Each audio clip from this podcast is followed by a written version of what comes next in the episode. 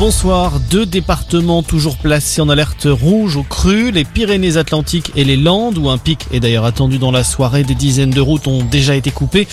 Plusieurs villages inondés. En revanche, la Haute-Garonne et les Hautes-Pyrénées redescendent en vigilance orange pluie inondation. Même chose en Ariège, où un record de précipitations a été battu aujourd'hui dans la commune de Saint-Giron.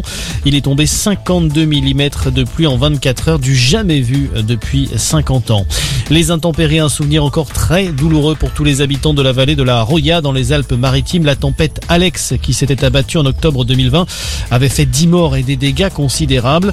15 mois après la catastrophe, Emmanuel Macron est sur place cet après-midi pour faire le point notamment sur tous les chantiers de reconstruction. C'était une promesse du chef de l'État. Plus de 500 millions d'euros d'aide publique ont déjà été investis, précise l'Élysée. Emmanuel Macron, qui était un peu plus tôt dans la journée à Nice, à quelques mois de la présidentielle, il a multiplié les annonces sur la sécurité. Notamment 15 milliards d'euros supplémentaires injectés sur 5 ans, les amendes forfaitaires généralisées pour les peines inférieures à un an de prison ou encore le doublement du nombre de policiers sur le terrain d'ici à 2030.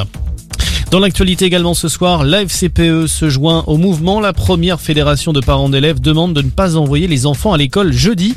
C'est la date choisie par des syndicats d'enseignants pour une journée nationale de grève dans les établissements scolaires.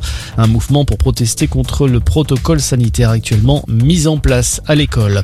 Le président du Parlement européen hospitalisé, l'italien David Sassoli, est soigné depuis la fin décembre pour un dysfonctionnement de son système immunitaire. Toutes ses activités officielles ont été suspendues. Et puis c'est une première en France. Un véhicule 100% électrique et 100% autonome, c'est-à-dire sans conducteur, va rouler demain matin à Toulouse.